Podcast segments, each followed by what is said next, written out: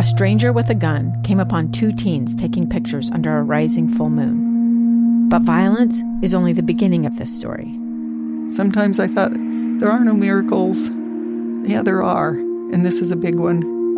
I'm Amy Donaldson, and I've spent my career talking about how lives are undone by violence.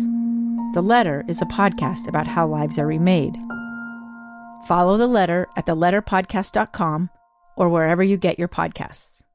Welcome back to Live Mike. I am Lee Lonsberry. We're spending a lot of time on this program today talking about money and the impact that uh, that these times today, the coronavirus era, this pandemic, has had on our personal finances. We talked with Debbie Dejanovic in the segment before the break there about a fascinating new move by Hobby Lobby, right? Unprompted by Congress, unprompted uh, by new law, Hobby Lobby has increased uh, the, their own personal uh, private minimum wage. They have made it known that they will uh, they will pay no less than seventeen dollars per hour to Hobby Lobby employees. That comes Uh, right in the middle of a debate over minimum wage. Right now, federally, I think it stands at, is it about seven twenty-five is the federal minimum wage, and there are uh, both those calling for an increase to fifteen dollars an hour and also companies that are responding to that call by offering fifteen dollars. I think Target is the latest to, to jump to fifteen dollars. They're working on formalizing that uh, company-wide. And then today we learned that seventeen dollars an hour, the new high water mark uh, set by Hobby Lobby. Interesting stuff, and we're going to continue that conversation now. Uh, looking at uh, some of the challenges uh, faced, I'm joined by D M B A Certified Financial Planner uh, Shane Stewart. Shane, last time we spoke, I promised you I'd have a little bit of intro music for you, and I'll tell you what, we have delivered. Here comes the money. Here we go. Money talk. talk. Here comes the money. Money, money, money, money, money. Shane Stewart, Certified Financial Planner with D M B A. How about that? Was that pretty good? I'm honored. That was great. That was very good hype. That was my that was my monster truck announcer voice. I, this is the first right, time I've right. taken it for a test drive here. B- before we jump into this conversation, and we're going to talk about those uh, Americans who have uh, dipped into their retirement savings or who have opted to contribute less Uh, to their retirement savings or halt contributions altogether. Let me just ask you, as you go about your uh, day-to-day work, w- what are some of the most common issues that you are facing right now as clients come to you and look for advice? Yeah, I think one of the one of the main issues is it, some have either lost their job or they have a fear that they'll lose their job or, or hours will be reduced or those types of things. We've been fortunate within our system that many are still employed, but uh, some read the writing on the wall and worry that a recession could sink further. A lot of it depends on what happens this, this fall and winter with something like the covid nineteen. But, uh, yeah, there's some fears out there. There's people people worrying about their day-to-day, month-to-month, making the bills. What advice do you give them? Well, I, I think one of the things that we – we really hope that people have, and it's not always true. In fact, the the statistics bear out that most people don't have this, but we hope that someone has taken our advice well in advance and put away something for savings, something for an emergency. And unfortunately, most many people don't do that. It's uh, it's something that we, we harp on on a regular basis, that, that you need to have a savings account for emergencies. When these emergencies materialize, that's when they come in handy.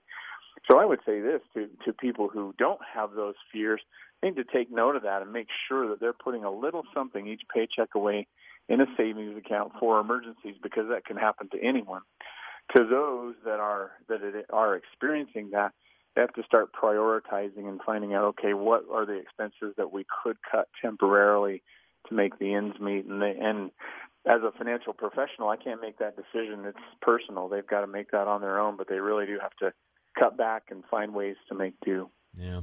Uh, I, I have found myself uh, or been caught flat-footed in the past before, and I uh, really only ever felt comfort when I was able to uh, really dial back lifestyle choices, really dial back the vacations, dial back all these things, that I could find a little bit of money uh, in my own income to, to save and put it aside. And it's a challenging thing. It's, it took me years uh, and years and years to get uh, over like those, I don't know, just the pressures to buy stuff and go places and, you know, keep up yeah. with, uh, you know, Mister and Missus Jones.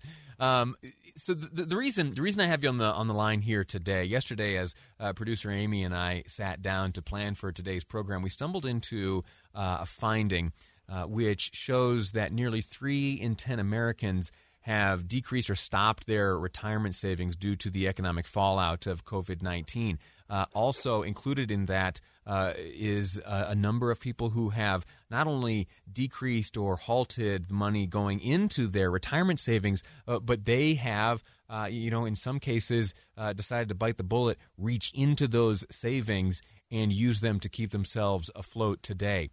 My question when I saw that was, you know, if you're if you're in that type of situation, if if your back is up against the wall, if you are having uh, troubles, you know, keeping the roof over your head, keeping, you know, food on the shelves and keeping the repo man from taking the car away, uh, you're, you're probably going to have to make a tough decision.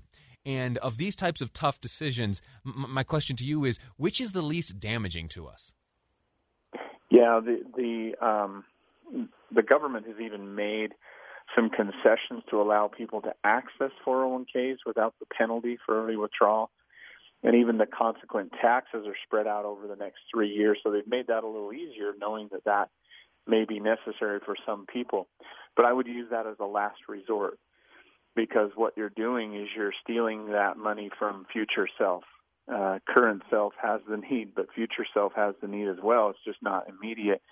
So I would take other actions like, if possible, trying to cut back as much as possible on any expenses, other things like that. That's not very comfortable and, and sometimes not possible. Sometimes people are already living uh, as minimally as they can, and so that is a, an option to take money out of a, out of a retirement uh, plan, but I would make it my last option if I've exhausted everything else, including ways to uh, have family members help. And if that doesn't work, then, yeah, th- th- that's the last option, just to use retirement money.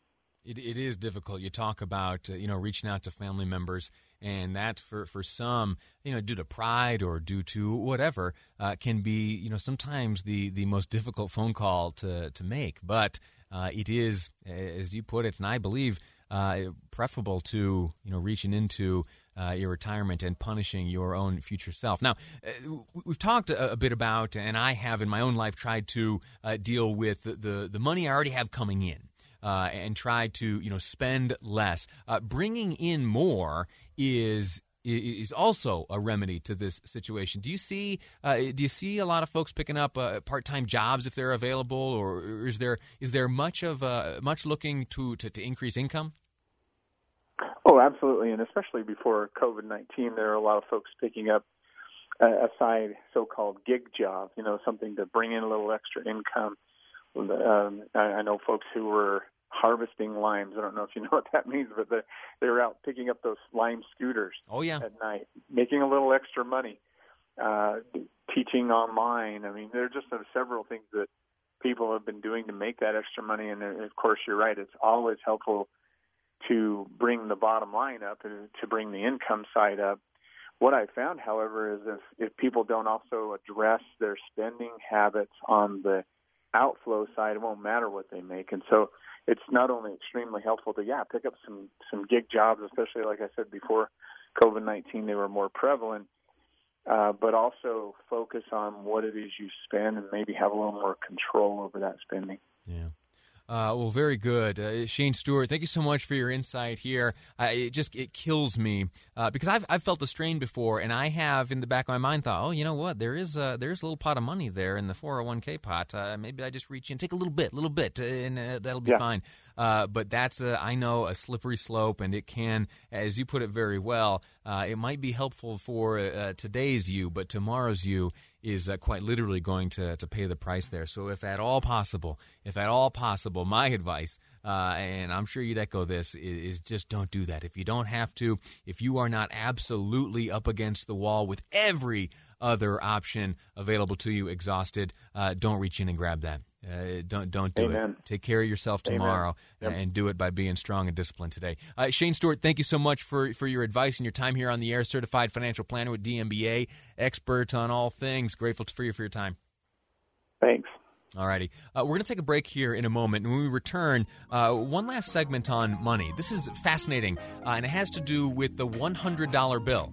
Yeah, the, the one hundred dollar bill. We've talked in the past about, uh, you know, like uh, decirculating pennies or even getting rid of the one dollar bill. Uh, but what about the one hundred dollar bill? Yeah, th- there is a strong argument to be made uh, as to why we should kill the one hundred dollar bill. We'll get into that next on Live Mike. I'm Lee Lonsberry, and this is K S L News Radio. A stranger with a gun came upon two teens taking pictures under a rising full moon. But violence is only the beginning of this story. Sometimes I thought, there are no miracles. Yeah, there are, and this is a big one. I'm Amy Donaldson, and I've spent my career talking about how lives are undone by violence. The Letter is a podcast about how lives are remade. Follow The Letter at the letter podcast dot com or wherever you get your podcasts.